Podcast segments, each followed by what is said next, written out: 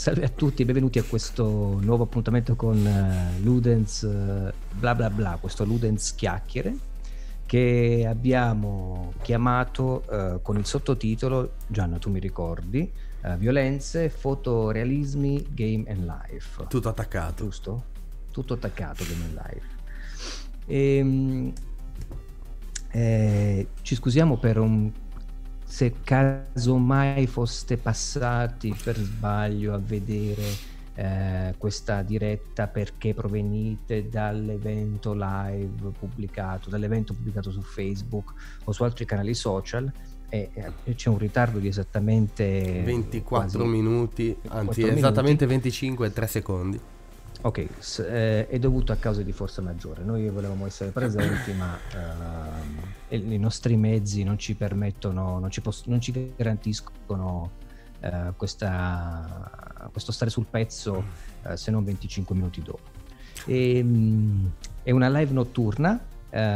io sono Luigi Marrone, sono cofondatore del progetto Ludens e qui alla regia, alla, um, alla grafica all'aspetto tecnologico, diciamo, che sta dietro il, il progetto Ludens c'è. Oh.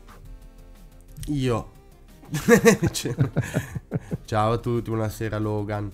Eh, sì, ehm, qualche problemino tecnico che però siamo riusciti a risolvere e anzi abbiamo anche tanto di effetti speciali questa sera perché siamo entrambi nell'iperspazio.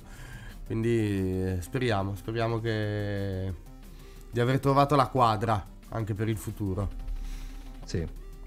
E senza ulteriori indugi, ehm, oggi quando abbiamo creato questa scaletta voleva essere un chiacchiere molto più rilassato, però eh, non possiamo più permetterci, eh, vista l'età che abbiamo, visto, l'ora- visto l'orario in cui registriamo, Vero. di poter cazzeggiare più di tanto a fare i comici, soprattutto alle 11 di sera quando è sabato e magari non si è troppo davanti allo schermo incollati, magari non eh, per parlare nelle ore notturne, nell'ascoltare o interagire durante le ore notturne con un progetto come Ludens. E, però eh, questo non toglie che abbiamo eh, ideato appositamente alcuni argomenti, alcuni aspetti tematici che ci piacerebbe affrontare e, mm, e quindi io direi di passare subito a, al primo punto, Gian. Che dici? Dai, dai, dai, andiamo avanti la scaletta l'hai, l'hai stilata tu.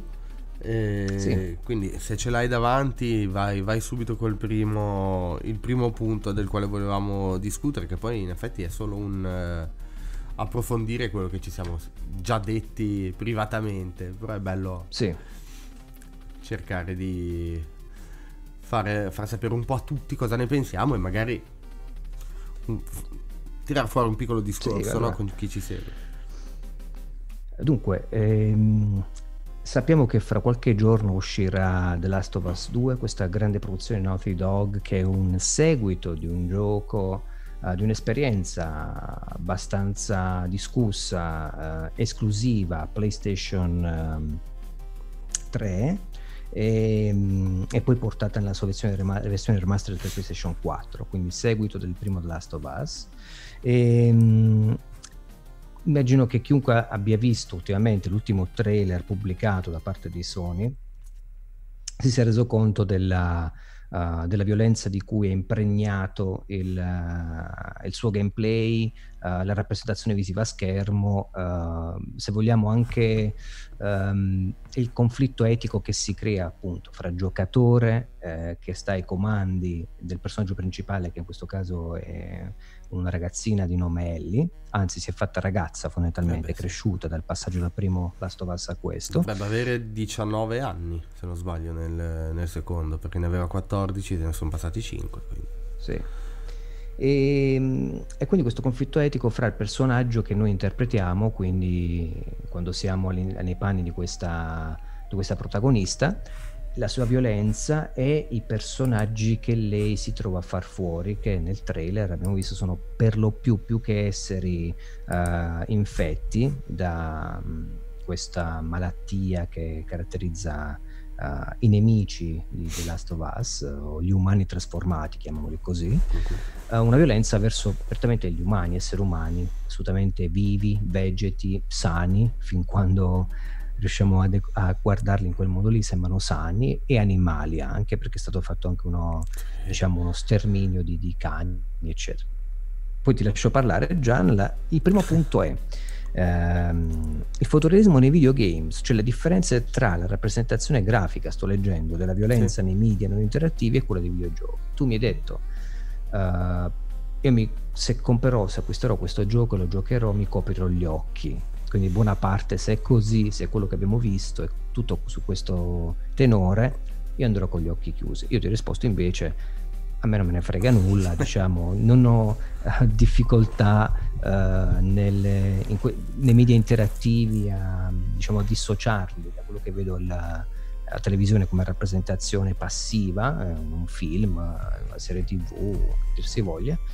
E quindi parliamone un po', parliamo di questo fotorealismo, parliamo di cosa cambia controllare un personaggio e vedere la violenza rappresentata su schermo dove siamo noi a decidere di premere il pulsante e dove invece noi guardiamo passivamente, siamo, stiamo nel, siamo nella posizione di subire questa violenza rappresentata. Sì, tra l'altro, vedi, quando tu hai detto eh, si, si, è fatta una strage di cani, c'è anche stata una grandissima polemica che è proprio nata dal fatto che in uno dei primi trailer si vedeva proprio Ellie che ammazzava dei, dei cani anche in maniera abbastanza violenta, con granate, archi, frecce, comunque uccideva degli animali eh, perché però? Per cercare di sopravvivere. Stiamo parlando di cani addestrati per uccidere.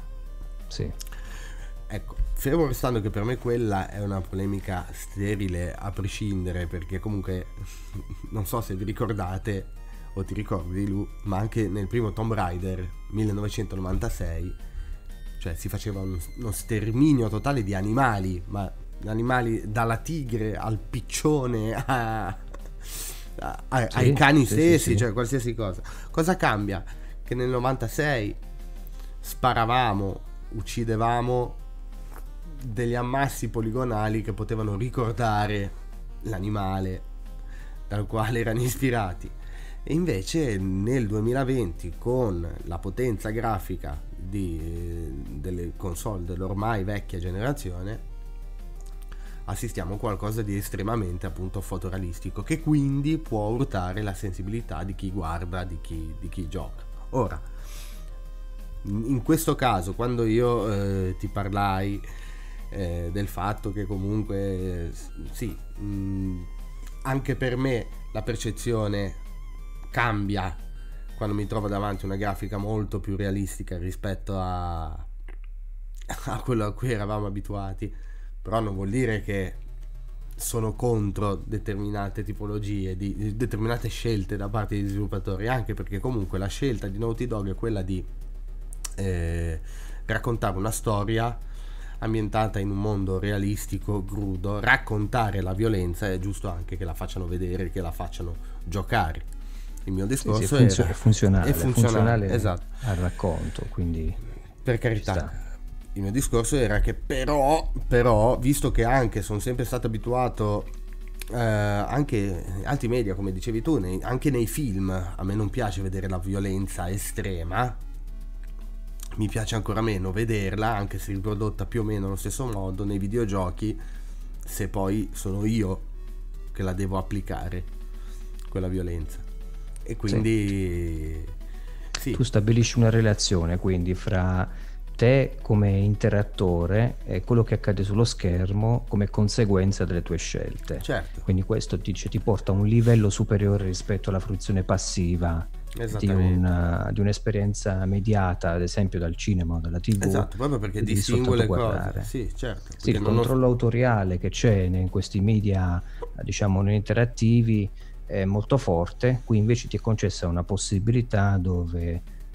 l'autore implicito uh, che um, è quello che è l'art director, il game designer, sì, quelli sì, che hanno sì. lavorato affinché la, lo sceneggiatore, la storia andasse in un certo modo, sta più nascosto e quindi da questa illusione di libertà della scelta etica che sempre di illusione si tratta però sì Eh, e, è. No, è, è, interessante. Mm, probabilmente in un tempo quando ammazzavamo cani, uh, bestie, tigri, piccioni uh, sulla prima PlayStation o ancora prima nei primi giochi simbolici, c'era una rappresentazione che appunto era simbolica, quindi non, non dovevamo fare lo sforzo di eh, sì. immaginare, ma tutto veniva più che altro ridotto a una funzione legata al game design e alle meccaniche che ti obbligavano a fare qualcosa.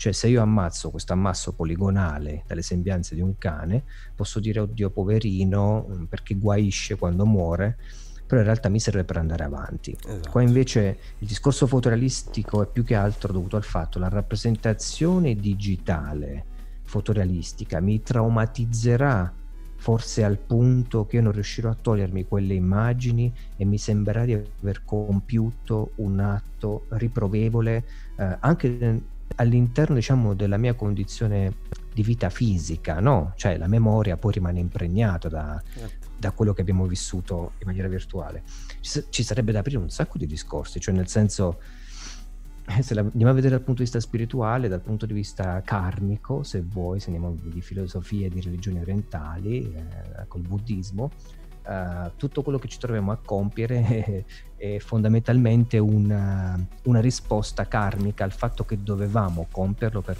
trascendere qualcosa e sublimare il nostro karma. Quindi mm se io arrivo a un punto dove Naughty Dog mi offre questo e vivo in questo momento di tempo-spazio in cui posso ammazzare realisticamente un cristiano o un cane, è perché devo vivere quel tipo di emozione a questo livello di verosimiglianza con la vita reale, in modo che le mie emozioni sono più forti, in modo okay. che il mio karma viene sublimato meglio.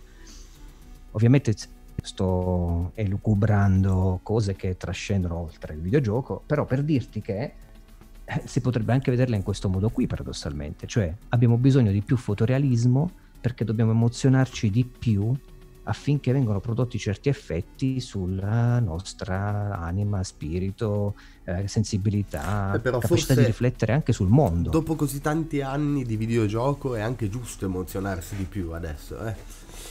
O scioccarsi di più. O scioccarsi per carità, certo.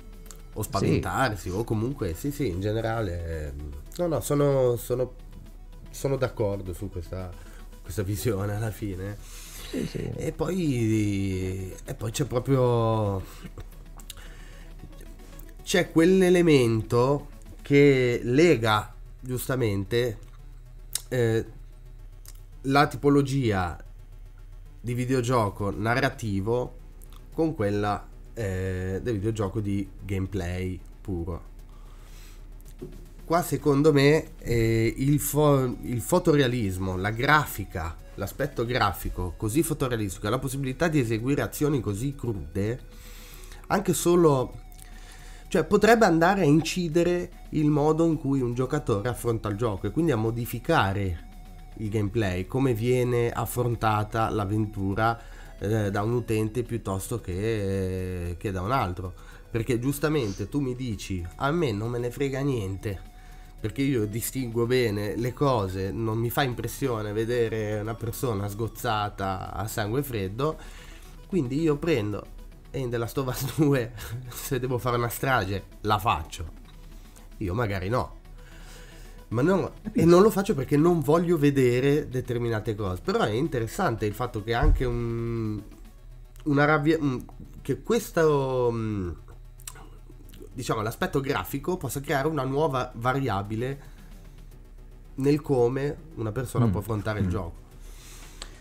Sì, la, l'agenza del giocatore è sempre rimessa, diciamo, anche alla propria sensibilità ed è, deve accettare il compromesso anche di chi ha creato il gioco e ciò che ti permette di fare, quindi il gioco stesso.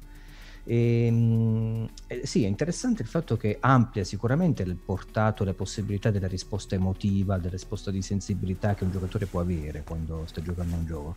Se, se uno comincia a dire, ma tanto so che è un gioco, sì, a me esatto. cosa mi frega, significa non accettare questo patto di interpretazione, se vogliamo, teatrale. Chiamo teatrale non a caso perché il videogioco è, se vogliamo, uno sviluppo parallelo dell'attività teatrale, della performance, no? E quindi tu sei sul palco, cosa vuoi fare? Ti, mi danno la possibilità di poter sgozzare qualcuno?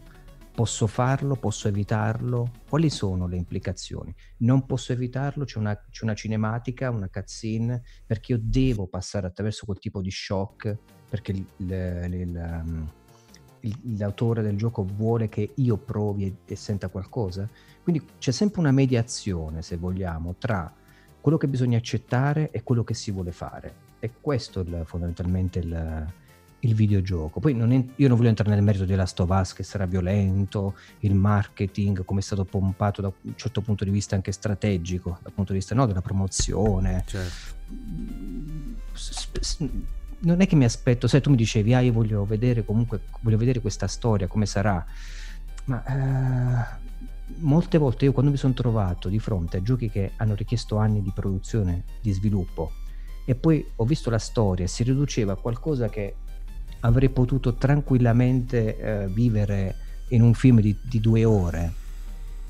Allora no. Eh, però quello è, è fisiologico del videogioco, che comunque rispetto a un film è, ha bisogno di più tempo, ha bisogno di più risorse. Sì. Sì, sì, sì, sì, no, è... E quindi ma, capisco anche. Eh. Ma guarda che lo stesso, mm, non l'hai giocato, ma lo stesso Red Dead Redemption, per quanto sia eh, il secondo capitolo, per quanto sia ben raccontato, sì. per quanti personaggi siano ben scritti, capisci subito dove va a parare. Lo capisci okay. subito. E infatti, poi è così. Quindi okay. sì, ti capisco. Però lì c'è un'altra questione sotto, cioè hanno fatto un gioco talmente grosso, talmente ricco di cose da fare, di, di dettagli che cavolo, altro che dieci anni ci volevano. Beh, sai, beh, vedi, il mio rapporto anche col videogioco, Gian, se penso a cosa mi impressiona, mm. io molte volte rimango toccato, ad esempio, da cose che sono assolutamente minimali, però per la densità che c'è sotto, per l'esperienza di vita certo. che ho certo. fatto, arrivi a un punto dove non hai bisogno più della rappresentazione grafica per eh, sentire la potenza di un messaggio. Quindi ecco perché ti dico a me Last of Us 2 Mm, cioè se mi fermo soltanto all'aspetto della violenza, della rappresentazione, mm, ho visto di peggio, cioè nel senso sì, sì, sì, non, non, ho problemi, ma anche dal vivo, cose che mi sono successe, oddio non è mi è successo di ammazzare qualcuno, però per dirti, cioè... E dovresti dire anche, e non sono mai stato ammazzato prima d'ora. Non sono mai stato ammazzato, è vero, mai, non, la mia vita è mai stata sotto, diciamo, pericolo o incolumità grave e... Ehm, vabbè, detto questo, c'era un altro punto, che non so, vogliamo passare al secondo punto che mi sono vai, segnato. Vai, vai, vai. Questo è parte da, diciamo, se ti ricordi, da una sorta di scherzo, una battuta che abbiamo fatto, però uh, entrava all'interno anche di un possibile discorso. Ah, ho capito a cosa ti riferisci. Ho scritto qua, caso George Floyd, la posticipazione di eventi di presentazione di videogiochi, la violenza presente negli stessi, correlazione e contraddizioni tra responsabilità e solidarietà. Ecco, cosa voglio dire? Apriamo la parentesi, ovviamente noi adesso non siamo nella sede giusta per parlare di certi argomenti sì, come beh. dovrebbero essere affrontati. Ci, rimaniamo nella sfera videogioco, perché citiamo questo fatto? Perché ha a che fare con i con quello che stiamo per dire, quindi vai. Sì, no, beh, George Floyd, giusto due parole, ah, beh, certo, eh, l'afroamericano che è stato ammazzato da poliziotto negli Stati Uniti, um, nonostante diciamo, questa supplica, questo, questo suo uh, aver detto chiaramente che stava morendo perché è stato schiacciato dal peso del poliziotto che l'aveva fermato e, e, sono state le proteste ovviamente un po' in diverse zone degli Stati Uniti contro questi abusi uh, delle forze dell'ordine, ma anche con una certa idea di imposizione del potere che deriva direttamente dai piani alti presidenziali e quant'altro. Con questo non voglio dire che sia giusto o sbagliato quello che sta accadendo, però sicuramente ci sono anche splendidi poliziotti che lavorano cioè, Beh, no, certo. all'interno delle forze dell'ordine sono solidali quando accadono queste cose e si è quindi... anche visto eh, comunque perché t- tanti di essi hanno appoggiato la causa ma quindi, certo, certo. Per carità. Eh, no, no, e, quindi la considerazione politica sarebbe bella inter- andare oltre, ma la fermo qui perché dobbiamo focalizzarla sul certo. videogioco. Cosa è successo? Che Sony il 4 giugno aveva pianificato una, uno showcase, presumo, una presentazione di titoli uh, della prossima console PlayStation 5 ed ha deciso, proprio in concomitanza dei fatti uh, del, che hanno sconvolto un po' gli Stati Uniti da questo punto di vista, questi fatti di cronaca, di rimandare, quindi di posticipare, ancora credo si sappia la data. Non l'hanno ancora annunciata. annunciata eh, questa presentazione di titoli. Io me ne sono uscito dicendo, dicendoti, uh, sì, vogliono dimostrare solidarietà, che c'è insomma una sorta di appoggio a quello che sta accadendo perché l'attenzione è focalizzata su questo, quindi meglio non andare a presentare videogiochi, insomma Sony l'ha pensato strategicamente, ha ricevuto anche il plauso di molti, ma in realtà probabilmente si è resa conto che il showcase era, la, era fatto per la maggior parte dei giochi violenti in cui la negoziazione possibile è ammazzare l'altro, e quindi immaginiamoci cosa voglia dire uno showcase in un clima di, di guerra che fermenta dal punto di vista del, della rivolta civile, presentare giochi in cui si ammazza e ci si ammazza. Allora, ridendo, ho detto per questo che non ha voluto, eh, se vogliamo, calcare mh, troppo la mano, però ci è venuto in mente de, di parlare un po' della violenza dei videogiochi, cioè la quantità di violenza presente nei prodotti videoludici rispetto a uh, il, la tematizzazione di altri aspetti della vita che seppur si trovano, ci sono, tantissimi giochi presentano anche una negoziazione che non sia legata al, so, al sopperire, a sopprimere il prossimo, uh, però sono in misura molto minore, fanno molto meno gola.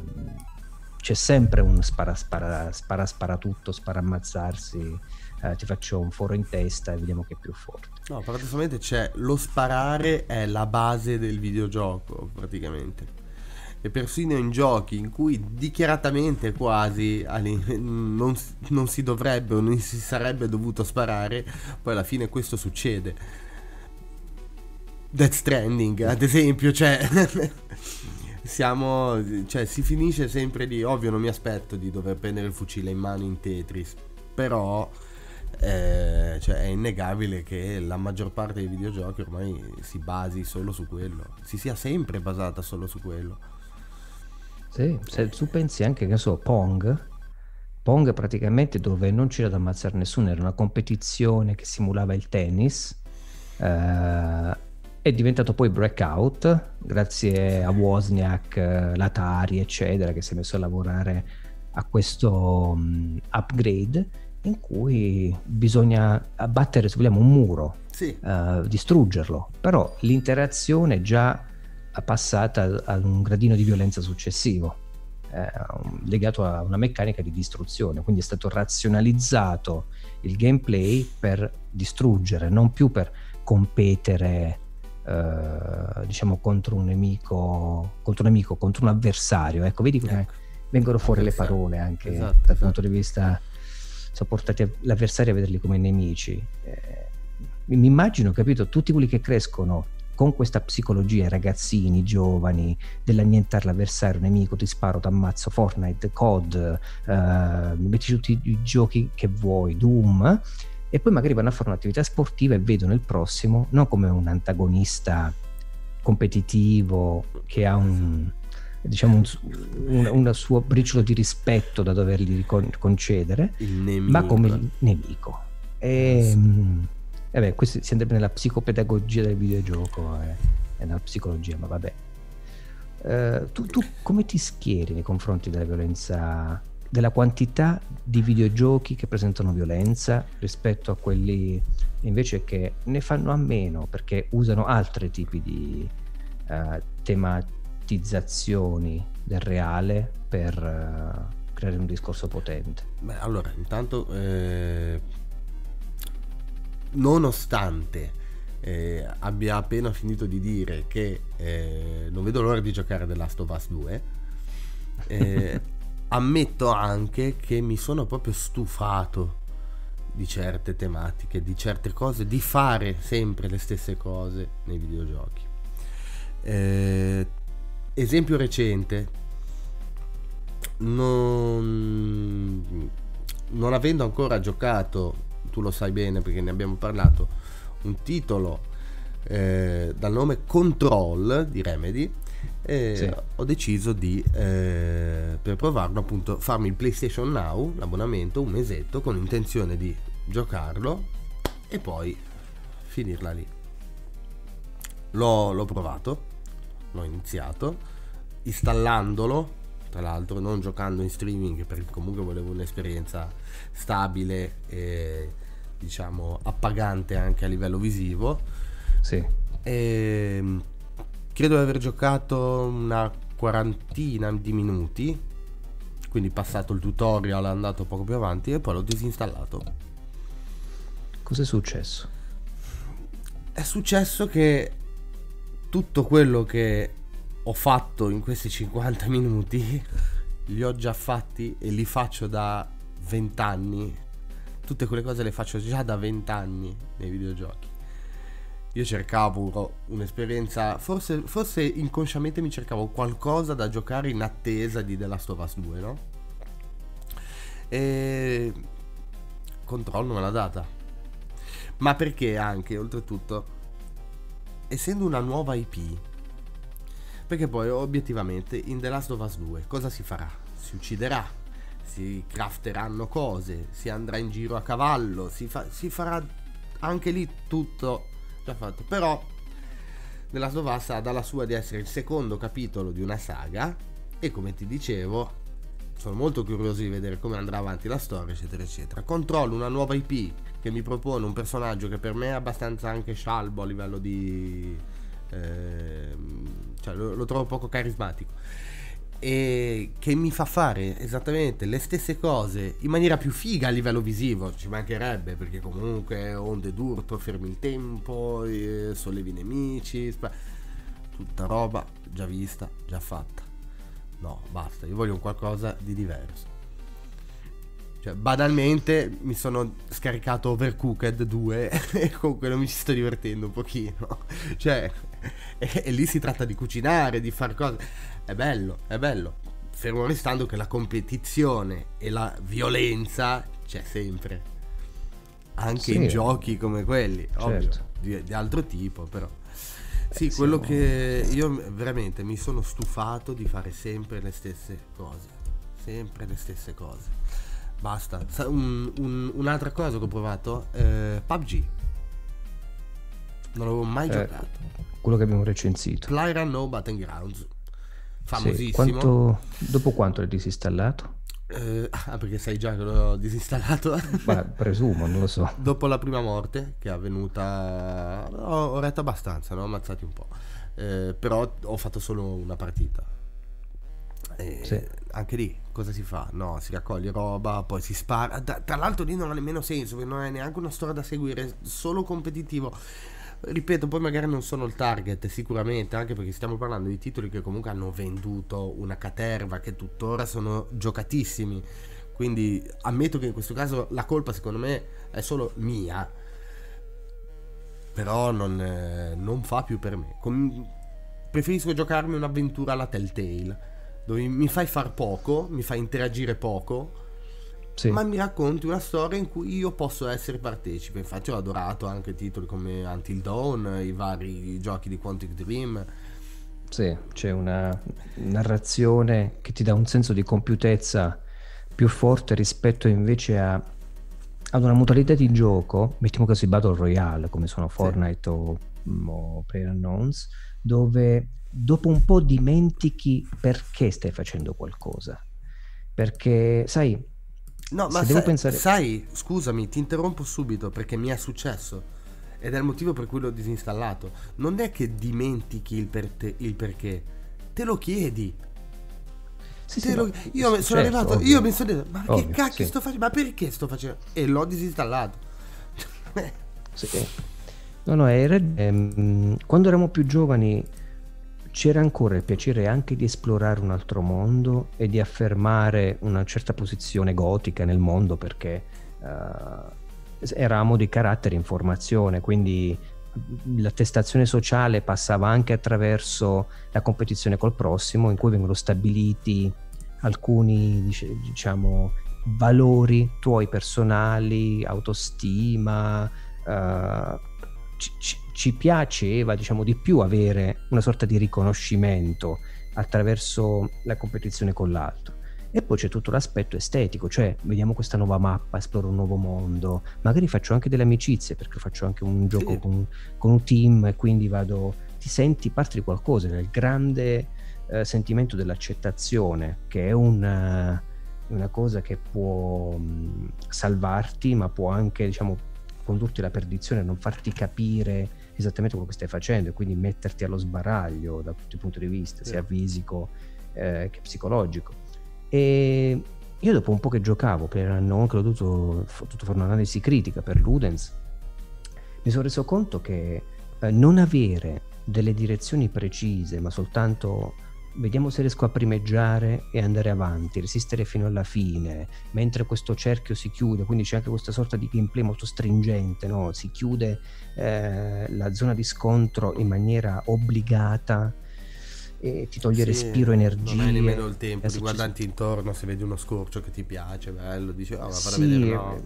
È mm. molto controllato. Paradossalmente sì, molti ragazzi vanno lì, molte persone appassionate, per trovare un senso di libertà e di completezza, di competizione ed è, sono una delle esperienze più restrittive che eh ci certo, sono. Cavolo. Sono fra le esperienze più restrittive, cioè il Battle Royale sono peggio del timing di Super Mario che scade il tempo e tu non puoi finire il livello perché te la stai prendendo con calma.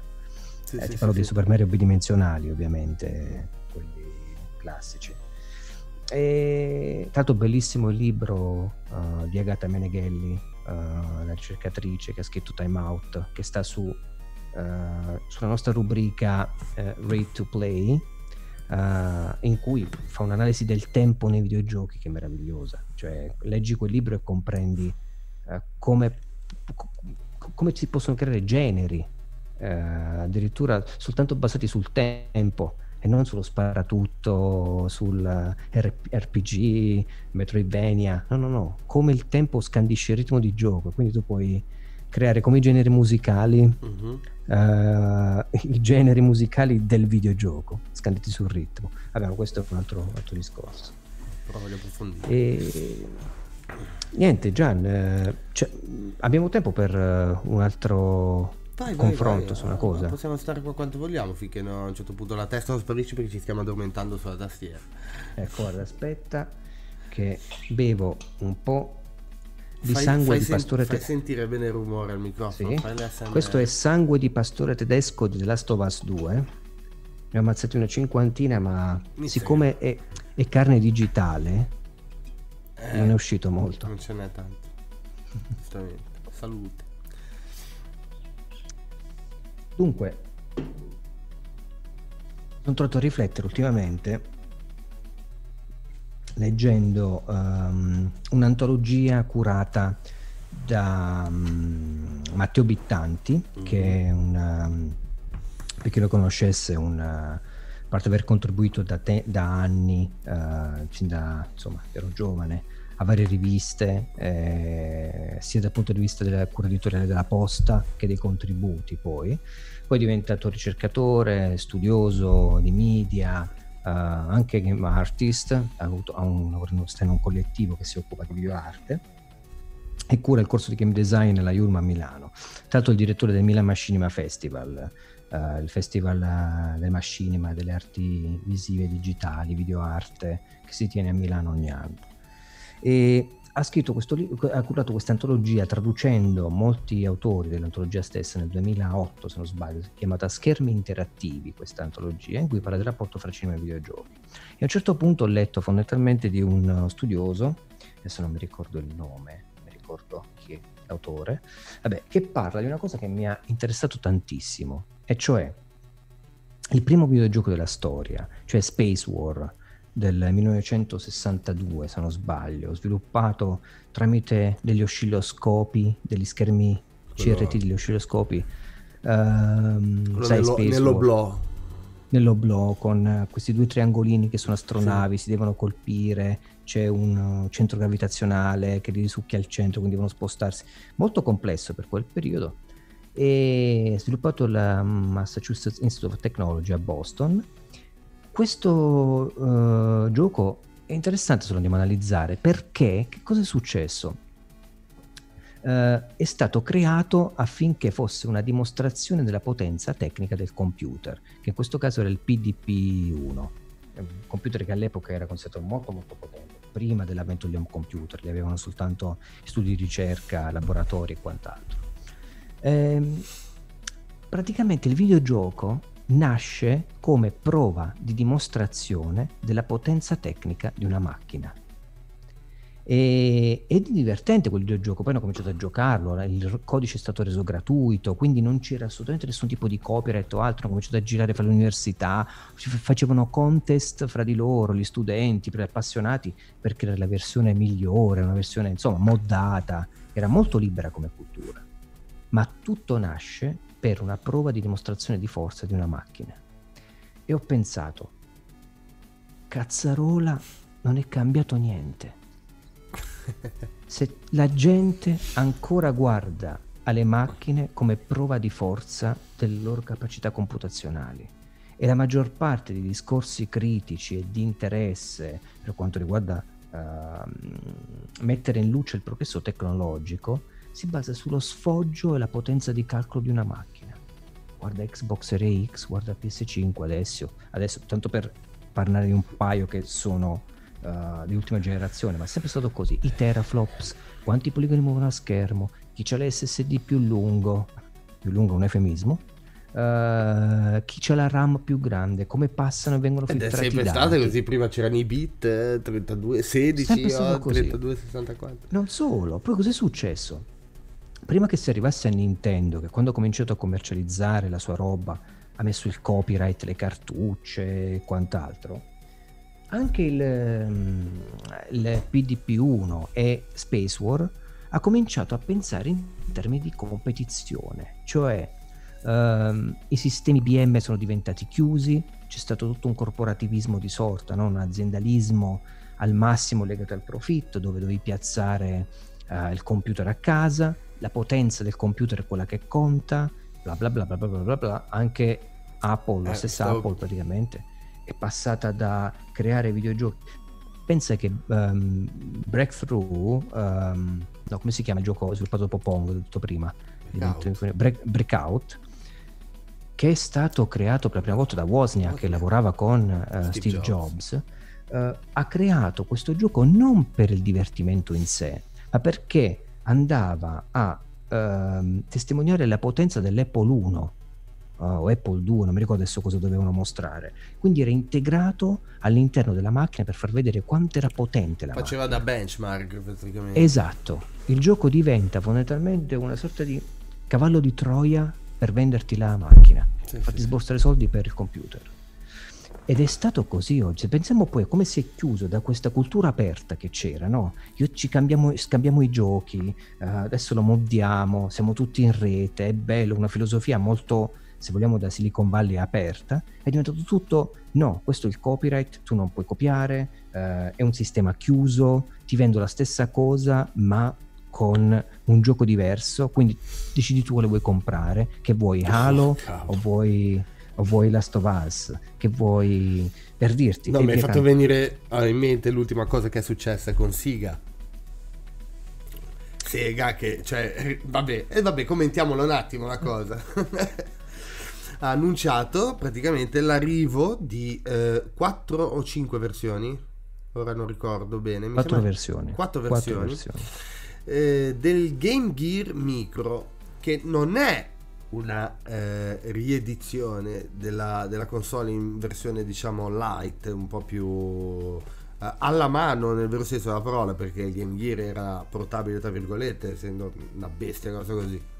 Sì. Ma è proprio una versione micro in maniera letterale. C'è stato negli anni un Game Boy micro da parte di Nintendo, che era una versione sì. molto piccola della console. Eh, schermo unico schermo. E se non sbaglio era il periodo in cui era uscito anche il Game Boy Advance SP in contemporanea era uscito il Game Boy Micro più o meno. Sì sì mi se sembra di sì sì perché ho vero? sì sì. Quindi praticamente... Io ce l'ho l'SP e poi c'è un, mi ricordo un mio amico che ha detto no mi prendo il micro, sai, è bello. Esatto, quindi quel, nello stesso periodo praticamente Nintendo lanciò due console portatili eh, con lo stesso hardware, eh, con lo stesso sì. software, diciamo, compatibile con lo stesso software. Game Boy Advance SP con meccanismo a conchiglia e questo Game Boy Micro che era piccolino. Eh, però era possibilissimo giocarci. Questo Game Gear Micro è una presa in giro. Sta nel palmo di una mano, ha lo schermo minuscolo e l'ulteriore, eh, diciamo, beffa sta nel fatto che eh, le quattro versioni in cui verrà commercializzato hanno giochi diversi all'interno. Ha quattro giochi ciascuna sì. console di, Quindi sono 16 giochi in totale. Sono 16 giochi, ma 4 eh, differenti. E perché loro lo sanno, ne sono consapevoli. Se eh, vengono acquistati tutti in bundle, incluso nel pacchetto avrai una lente di ingrandimento per essere finalmente in grado di giocare con quella console. Uh, sì, alla cifra che probabilmente sarà di 200 euro, se non di più. Sì, ma, sì siamo sulla quarantina Gian, di euro ciascuna ma secondo me non dobbiamo criticare questi aspetti qua che sono puramente commerciali legati fan, a fare, fanno leva sulla nostalgia delle persone. Ma perché non, ho visto se, tanta sì, gente dire... me non possono fare leva. carino. Ma chi? Eh, no, no, no, no ma lascia perdere, lascia perdere. Ma soltanto nel mercato in Giappone ci sarà gente che se lo prenderà come mobilio, anche quello preferito, magari soltanto quello che c'è il gioco preferito di quella cosa, perché è bello da avere. Non contando che paga 50, il corrispettivo di 50 dollari, senza contare eh, lo spreco, per quello uno spreco totale diciamo di, di, di, hardware e software eh, per, diciamo, per questioni eh, puramente nostalgiche, diciamo, perché non, che, non penso che la gente giocherà con quello in giro, cioè anche avendo lo, lo, lo schermo grande, è proprio una questione di godere di qualcosa per, per, per l'oggetto e non per uh, la parte interattiva. Ma la fu- allora la funzione, l'idea, la funzione ideale è la stessa delle già console mini che sono arrivate, varie SNES, NES mini, PlayStation mini, nonostante eh, sia un esperimento fallito purtroppo. Eh, però obiettivamente qua stiamo a livelli completamente oltre ma, eh, guarda, no, non entro nemmeno dentro l'ottica aziendale, cioè perché... Ma tu hai un, no, una marea, hai un'armata, hai un esercito di fan del Dreamcast che sono anni che ti richiedono un ritorno della console, se non addirittura un Dreamcast 2. Sì, vabbè. E te te ne esci con questa cosa qui. Gian, le politiche aziendali sono imperscrutabili, nel senso che al nostro livello, non conoscendo i rapporti di forza interni, no, certo, certo. noi possiamo soltanto criticare quello che ci danno da mangiare, ma chissà se invece, che ne so, Sega era quotata in borsa e doveva far uscire qualcosa perché gli investitori richiedevano questa cosa qui. E c'è gente che diceva ma cos'è questa cagata? Che lo facciamo a fare? Ma c'era bisogno magari con dei produttori in particolare per di stabilire accordi, degli accordi che contratti. ti creavano queste cose piccoline sì, sì, sì, o licenziare magari un, uh, i software in qualche modo non lo sappiamo cioè perché se noi la prendiamo dal punto di vista nostro pensiamo da appassionati sono tutti deficienti questi qua non ho capito niente non capisco niente dei videogiochi eccetera mi sembra molto limitato. No, ma non, il mio discorso non è quello, però ehm, giustamente tu mi dici devo valutare quello che mi danno da mangiare. Ho capito, però allo stesso modo penso che al mio menù ideale ci penso. Sì. E quindi è quella la mia cosa, come tanti altri la pensano allo stesso modo. No, Però comunque non ha più rispetto di se stessa. C'è sì. anche da dire una roba. Eh, avessero fatto eh, un vero Game Gear eh, eh, mini, diciamo, no? una riedizione, la gente scontenta l'avremmo trovata comunque, come c'è gente che è rimasta scontenta o contentissima della line-up delle varie riedizioni mini delle console Nintendo, come c'è la maggior parte gente che è rimasta insoddisfatta e anzi delusissima da quella della PlayStation Mini, altri invece ne erano contenti ed estasiati. Perché? Perché magari in quei quanti giochi erano? Una ventina? Eh, in quella ventina di giochi c'erano quei 3-4 titoli che sono stati i loro giochi dell'infanzia e loro bene così. Sì, Quindi sì, cioè, sì, la, la, non, certo. non si potrà mai accontentare il 100% del pubblico però questa del Game Gear portachiavi ma funzionante è molto molto strano eh, vabbè. Ecco. io Gianni sai cosa trovo strano io altre cose che invece sono alla luce degli occhi di tutti e non vengono calcolate tipo il Milan Machinima Festival. Che gancio. Sai dove voglio andare a parare? Eh, vai vai vai. Che gancio grazie. Noi siamo andati l'anno scorso. Che sono buio, scusami, vai, vai, vai. Eh, siamo andati l'anno scorso a Milano, ci siamo visti eh, perché uno, uno, dei miei lavori era stato selezionato dalla, uh, dalla giuria del festival, è stato proiettato la Yulm, che è la sede in cui fondamentalmente si tiene poi il Milan Machinima Festival nell'ambito della Milan Digital Week. E, e abbiamo avuto modo di vedere la partecipazione che c'era all'interno uh, della sala in cui veniva l'evento.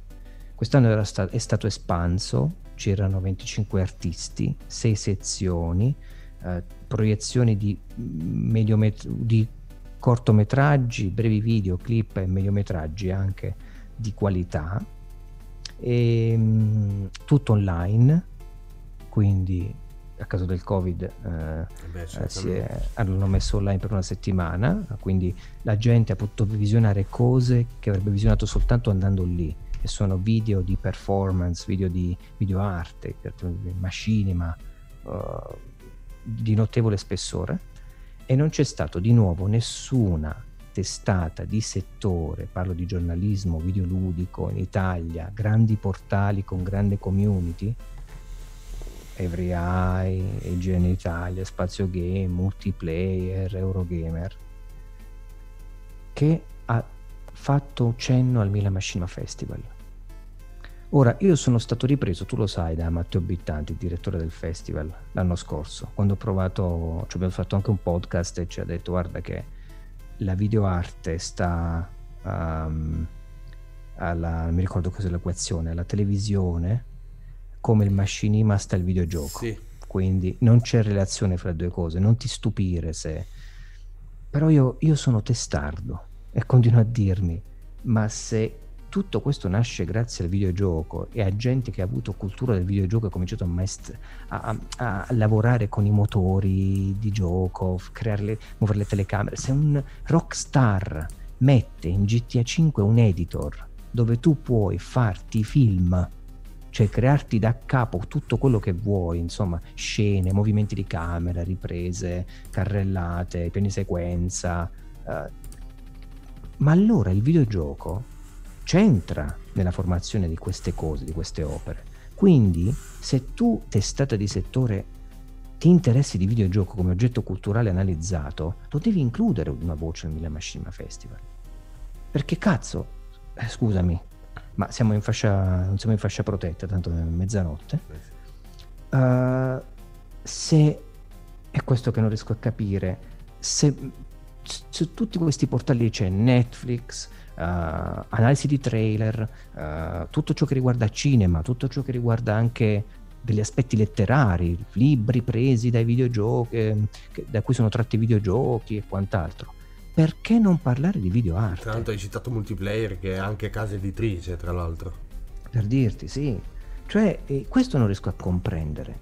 Ehm, un evento così importante, festival internazionale in Italia, poi, a Milano, quindi stiamo parlando di una città che non sarebbe raggiungibile nemmeno, cioè per una città in cui tu ti fai un chiedi un pass stampa e ti fanno entrare senza problemi non è quello il problema. Cioè, e non c'è stata una copertura di qualcuno uh, che anche è andato sul sito. Ecco, registreremo un podcast io e Andrea Peduzzi di Outcast. Uh, non so quando, adesso ci stiamo mettendo d'accordo. Parla solo del Milan Machima Festival. Ma perché devono essere le realtà indipendenti come le nostre a parlare di un festival che ha una risonanza, se vogliamo, planetaria? Perché sono artisti da tutto il mondo che hanno Perché noi non siamo dei cataloghi. È semplice.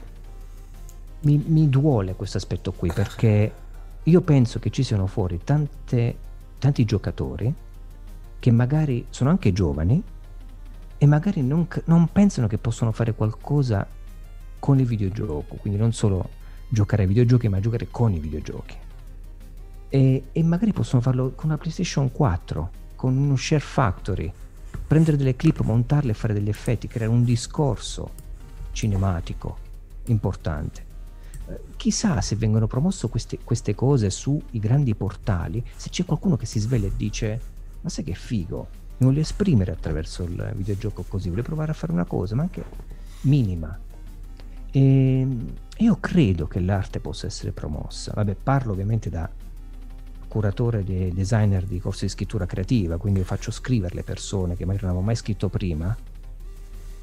Io penso che si possa fare con tecnologie, promuovere un'arte eh, verso qualcuno che vuole creare un discorso creativo grazie al videogioco.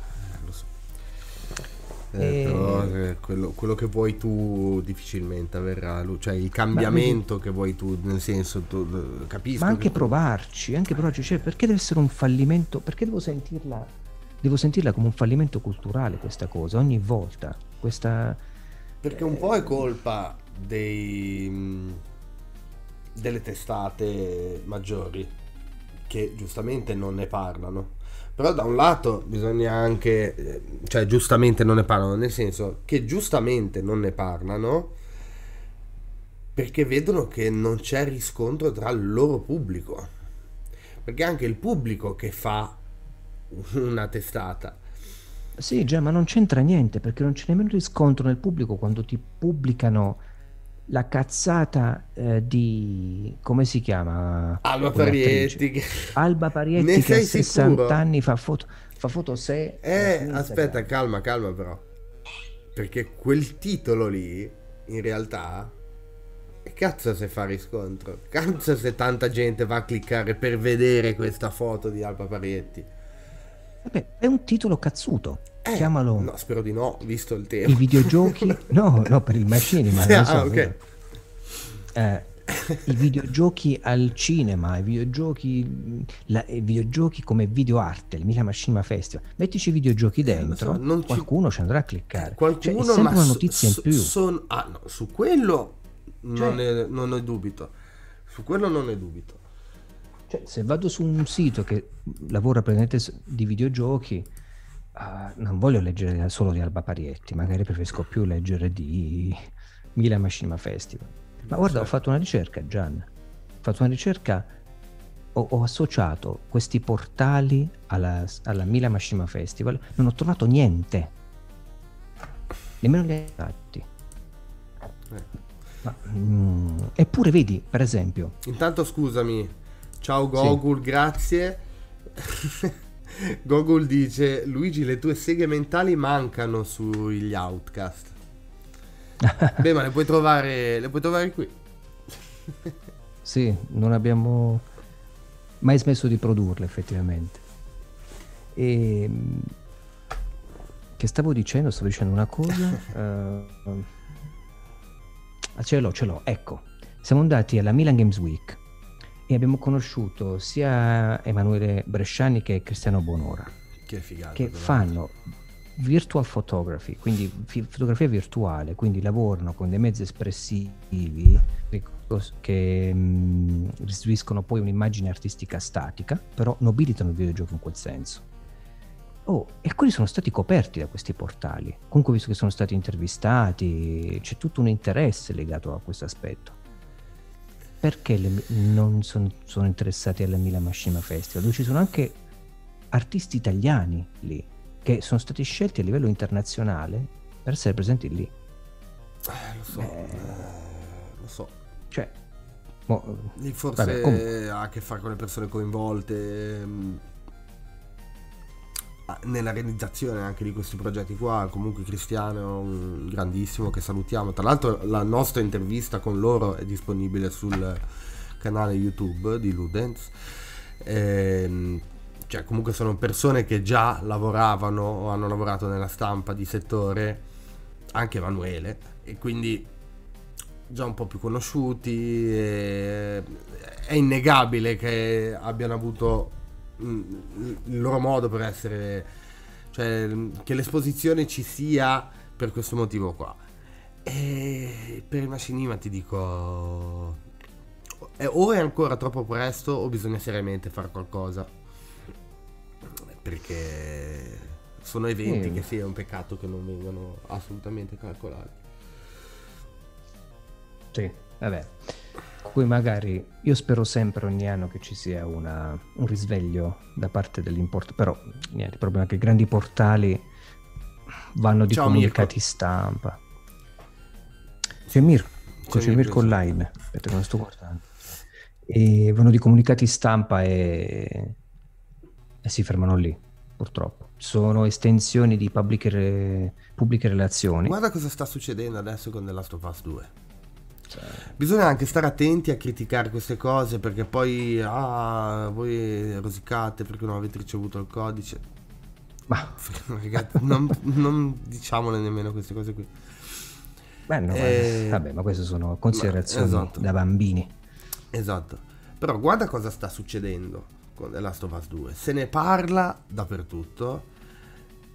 Tutti dicono le stesse identiche cose L'altro giorno è esplosa la, l'esclusiva, finalmente Sony ci dà il permesso di parlare di due ore centrali della trama, cioè del gameplay eh, di The Last of Us 2. Tra l'altro queste due ore casualmente corrispondevano a, quello, a quegli 8 minuti, a quello visto nell'ultimo State of Play. E tutti i video che sono usciti quel giorno alle ore 15, cavolo, non potevano avere delle immagini grabbate da chi stava effettivamente giocando. Quindi erano solo trailer, quindi immagini già viste, immagini di gameplay già viste, già giocate dall'altro. Sono uscite tutte insieme, tutti a creare hype. Ah, alle 15 le nostre impressioni, una sorpresa qua, una sorpresa. Tutti che dicevano le stesse cose, tutti che dicevano il nulla tutti che ribadivano quello che o già avevamo visto o già avevamo sentito dagli sviluppatori stessi, visto che stanno facendo oh, più o meno ogni giorno a cadenza, eh, stanno facendo uscire un video diario. Quindi di cosa stiamo parlando? È tutto un enorme spot. È tutto un enorme spot. Certo. Noi c'è anche da dire che mh, mm, non l'abbiamo mai vissuta questa cosa anche quando in passato eravamo su PSM, perché noi avendo comunque i tempi dilatati, eh, non avendo questa cosa di dover arrivare prima di tutti o insieme a tutti gli altri, potevamo fare quello che volevamo. Tranquilli, gli embarghi per noi, che cavolo, chi se ne frega. Infatti, quasi mai firmavamo NDA o cosa perché tanto si dava per scontato che. Quindi, forse anche modo la percezione diversa del lavorare in questo settore, che però è un settore che è, è sfasato, che, che non, va, cioè, n- non dovrebbe esistere un giornalista videoludico per com'è adesso. Cioè, Perché eh, non è loro giornalismo si Loro si comportano invece proprio come giornalisti, cioè nel senso prendo la notizia e la ributto lì, comunicati stampa. Ovviamente quando devi fare un'analisi critica, devi creare un contenuto culturale, non puoi fare il giornalista da quel punto di vista. Il giornalismo, il giornalismo è anche il giornalismo d'inchiesta, il giornalista è anche uno che se scopre certo. uno scoop... Ma non ah, lì. Cacchio, non, guarda, non, paradossalmente, non paradossalmente, benché non, non gliel'ho mai chiesto, eh, però sarei molto curioso. Antonio Fucito aveva spoilerato in anticipo la data d'uscita di Death Stranding. Prima che ci fosse l'annuncio ufficiale, l'aveva scritto su Twitter e poi aveva ribadito io mi sono preso la mia responsabilità io ho le mie fonti ho saputo che usciva qua e ho voluto fare lo scoop l'ho fatto perché me lo sentivo poi mi, magari riceverò il cazziatone da Sony dove quando ma scusami, Antonio Fucito ex multiplayer, quando è successo questo non stava più a multiplayer. Non stava più a multiplayer, ok. Ok, okay. col cavolo che lo faceva se stava a multiplayer. Capisci? Sì, C'è anche questo ti, da io dire. Io ti dico anche, dopo che è successo questo, col cavolo che Sony poi l'ha mandato a cagare e non gli ha più mandato codici. Ma non certo, è cambiato ma niente. Certo. Ma certo. Ma ehm, dipende Ciao sempre Antonio, purtroppo. comunque. cioè, dipende sempre da questo, Gian. Uh, sì, sì, è un discorso generale. Se tu, vivi, se, se tu sei all'interno di una realtà corporate aziendale, tu non sei libero. E non, e guardiamoci in faccia e diciamola questa cosa qui, essere indipendenti ha un prezzo, ha un costo umano e professionale, se vuoi essere davvero indipendente, perché non esiste essere libero a metà. E, e, questo nell'ultima live che ho fatto, mi sembra che mentre vagavo in Firewatch, nel nostro format, The Walking Ludens, le nostre passeggiate digitali, ah, ho parlato anche di che questo. ho adesso, così. Walking Dead, ok. Eh, devo, infatti volevo mettere la X. Io invece guarda un, una cosa da casa, faccio vedere questo e non faccio vedere più altro. Oddio. Ah, ok. Che, ok. Uh, da, da, caccia al rumore, indovina il rumore, ah, indovina la maglietta. e dicevo... Mi ha sballato il, il screen. Dicevo, ehm, essere liberi. Eh, queste personalità che lavorano lì, ti parlo di collaboratori, freelancer, eh, responsabili editoriali, possono creare tutta la cultura che vogliono, invitando persone, youtuber, gente di, di, di, di un certo livello che sa parlare di videogiochi e nobilitarlo, quello che vuoi. Ma si muovono all'interno di contesti aziendali commerciali. Ma certamente. Dove la promozione pubblicitaria, l'advertising, le pubbliche relazioni, i comunicati stampa creano e definiscono la loro anima.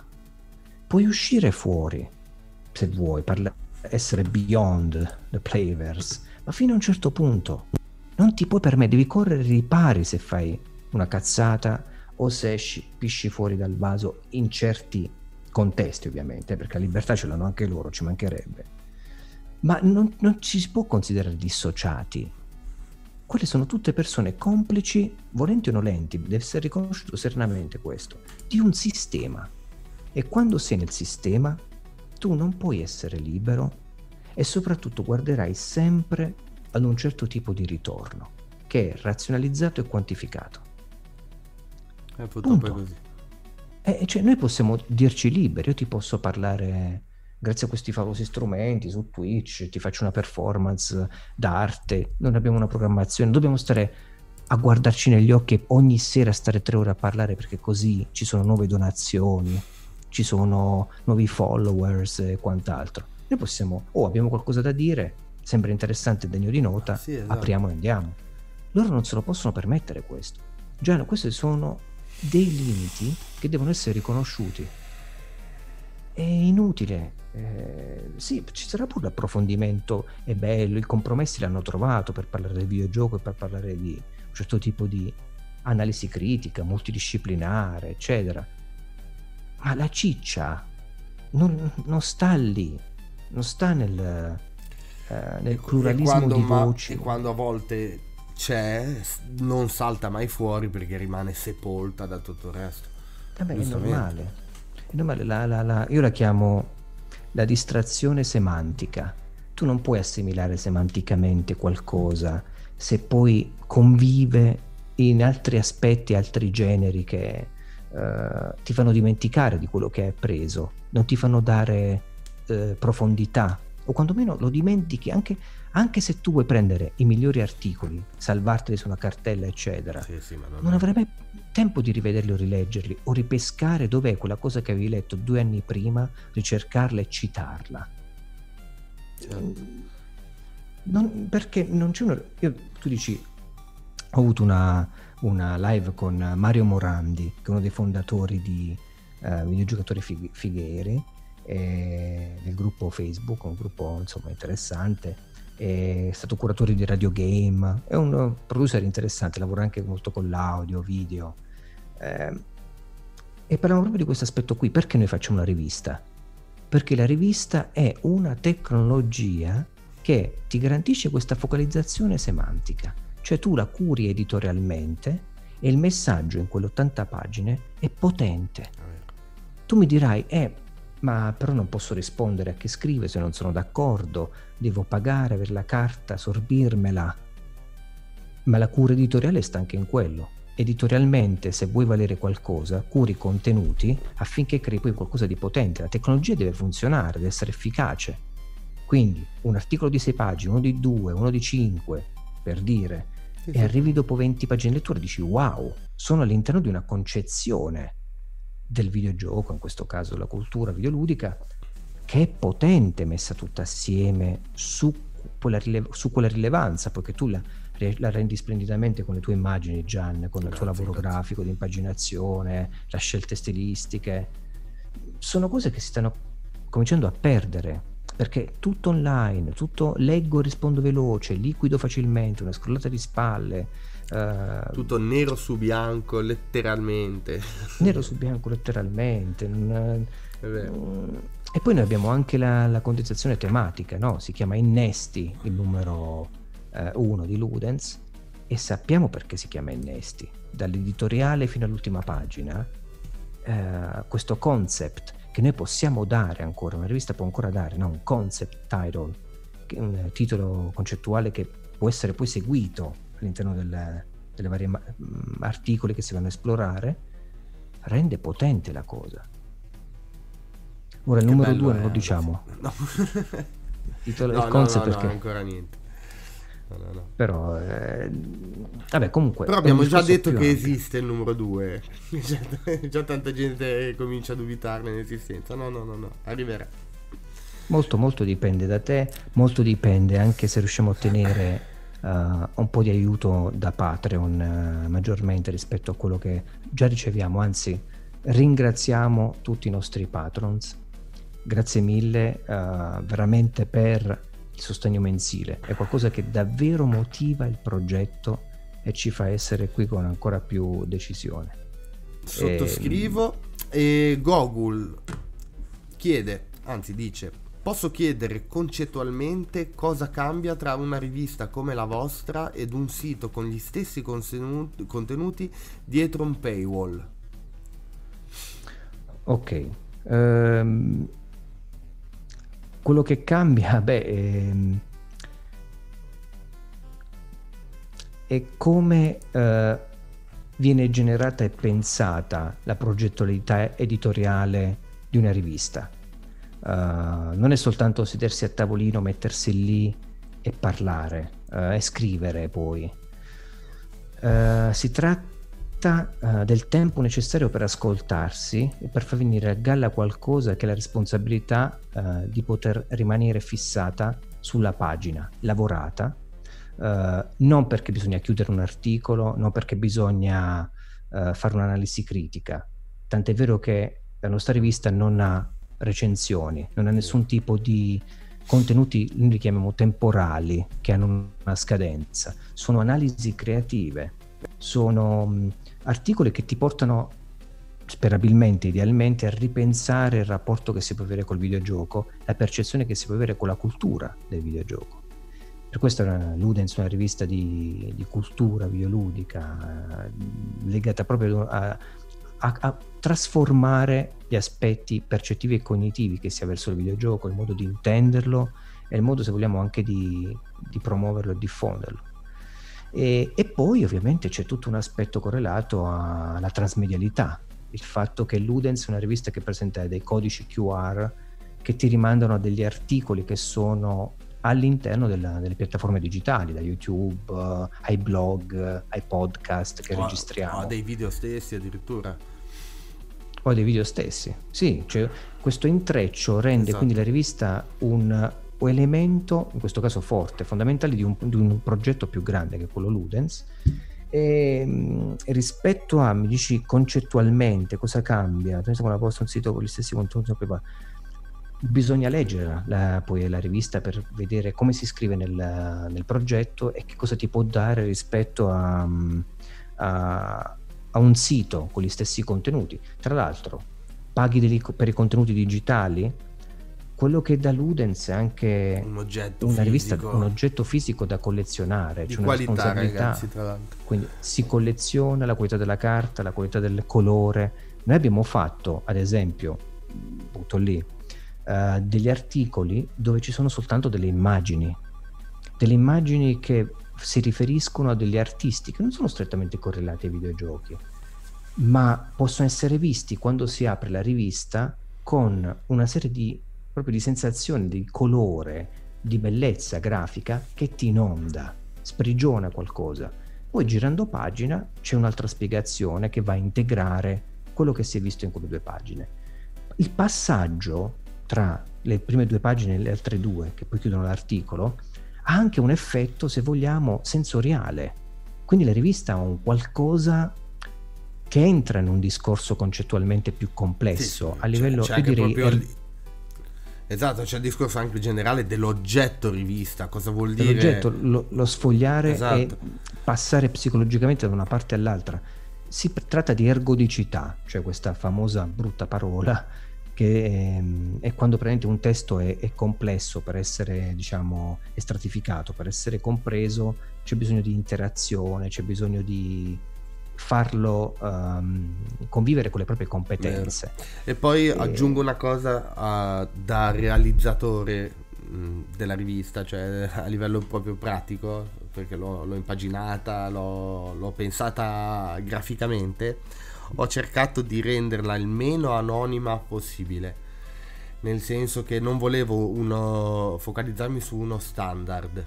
Come fanno la maggior parte delle riviste come facevamo noi su PSM ci sono dei template che eh, possono essere mischiati possono essere riutilizzati ma rimangono sempre quelli da un numero all'altro. Eh, Ludens per come l'abbiamo pensata no e ogni numero potrebbe essere completamente diverso a livello anche concettuale e, ehm, e soprattutto ogni articolo, ogni pezzo all'interno della rivista, stessa cosa, potrebbe mm, essere impaginato, essere messo su carta in maniera completamente slegata rispetto agli altri. Ho cercato di mantenere un filo conduttore unico che visivamente mantenga l'occhio uh, all'interno di Ludens, no? Mm, di modo che, ok, questo fa parte del progetto Ludens, però eh, allo stesso modo volevo una, una varietà, un, che è un qualcosa che obiettivamente su un sito difficilmente si trova. Perché sì è anche proprio il piacere di leggere, di vedere le cose, mm, di godersi ecco, le immagini. Leggere. E poi esatto, una... Mm, anche, questo lo, lo, dico da mio, poi mh, mm, non è un... cioè potrebbe anche farvi schifo quello che vedete, potrebbe non piacervi, ma l'impaginare una rivista è arte anche quello. Non mi, io non mi considero un artista, ma mi sono molto divertito a pensare a come fare, a come impaginare. Alcune cose le ho volute fare perché mi sentivo di farle così per un certo modo, perché, mh, mm, perché sì. Poi Google, spero tu, se non ce l'hai già, che tu possa procurarti la rivista, così capirai meglio quello, quello che intendo. E, e quindi anche, questo sì, lo dico, anche a livello personale, per me il fatto di impaginare su carta una rivista è una roba che mi, mi fa sballare eh, dici bene, ha uno statuto, uno statuto artistico la rivista. Non, eh, non, si può prescindere da quello, non è una mera eh, collezione di pagine bianche con dei caratteri neri scritti sopra, che concettualmente ci potrebbe stare, per carità, anzi potrebbe essere anche una sorta di uh, controcultura del, dell'orpello, dove sai perché devo mettere tutte le immagini, soffocare una rivista in questo senso. Sì. No, no, parliamo proprio di una rivista che ha una, la, il piacere del colore che ti inonda, che apri e ti accompagna. Secondo me si registra anche più vividamente dal punto di vista percettivo alla memoria che poi si avrà di un articolo nel futuro. Certo. Come fanno i grandi quadri che vanno a sottolineare dei momenti speciali o delle fotografie particolari. Uh, insomma, facciamo attenzione a quello che mh, mm, scegliamo. Sì, ed è una cosa che si è, si è, anche evoluta. Cioè, se, se voi comparate il numero 0 con il numero 1 siamo completamente su un altro pianeta a livello di realizzazione. Per un motivo aggiuntivo che è il fatto che anch'io ho preso confidenza col mezzo e che quindi sono riuscito, diciamo, a scavalcare dei limiti che obiettivamente avevo e riconosco ai tempi dell'impaginazione del numero 0, che comunque reputo un buon lavoro. Però con, con il numero 1 proprio abbiamo fatto un qualcosa che secondo me è molto molto bello proprio possedere e avere tra le mani. Tra l'altro eh, con una qualità premium di cui parlavamo prima, perché non stiamo parlando di una rivista fatta con la carta, non me ne vogliano quelli delle riviste che nomino adesso, ma non è la carta di gente o la carta di donna moderna o la carta di sorrisi canzoni tv, stiamo parlando di una carta eh, di qualità. Cioè, la, Ludens mi piace considerare Ludens non come una rivista, ma come una serie di volumi. Quindi il numero 1 è in realtà il volume 1 e si intitola Innesti e lo trovate sul sito www.ludens.it. Gogul eh, intanto dice chiarissimi, grazie, ottimo, e poi fa un'altra domanda e dice ma quindi di solito gli articoli di un numero hanno una sorta di filo conduttore? È proprio così, eh, noi abbiamo deciso di dare dei concept a, a, ogni numero della rivista. Il primo numero si chiama Innesti, appunto, proprio perché ehm, ogni articolo, eh, ogni, ogni, cosa che troverai, in realtà non solo ogni articolo, ma ogni, tro, ogni cosa che troverai all'interno della rivista è legata al concetto di innesto, di innesti. E, e quindi sì, in pratica il, il, filo conduttore è quello, ma quel, occhio perché non significa che comunque gli argomenti sono sempre... Ehm, sì. cioè, declinati, declinati in maniera quella... forzata esatto. all'innesto. Sì, Anzi, l'innesto è, scusa, ma sto inciampando. Ok, anzi, eh, innanzitutto c'è una grande ehm, varietà di voci all'interno di Ludens. Ora noi stiamo parlando del numero 1 perché è l'ultimo uscito. Comunque nel primo numero di Ludens ci sono, se non sbaglio, 6 persone che scrivono all'interno della rivista.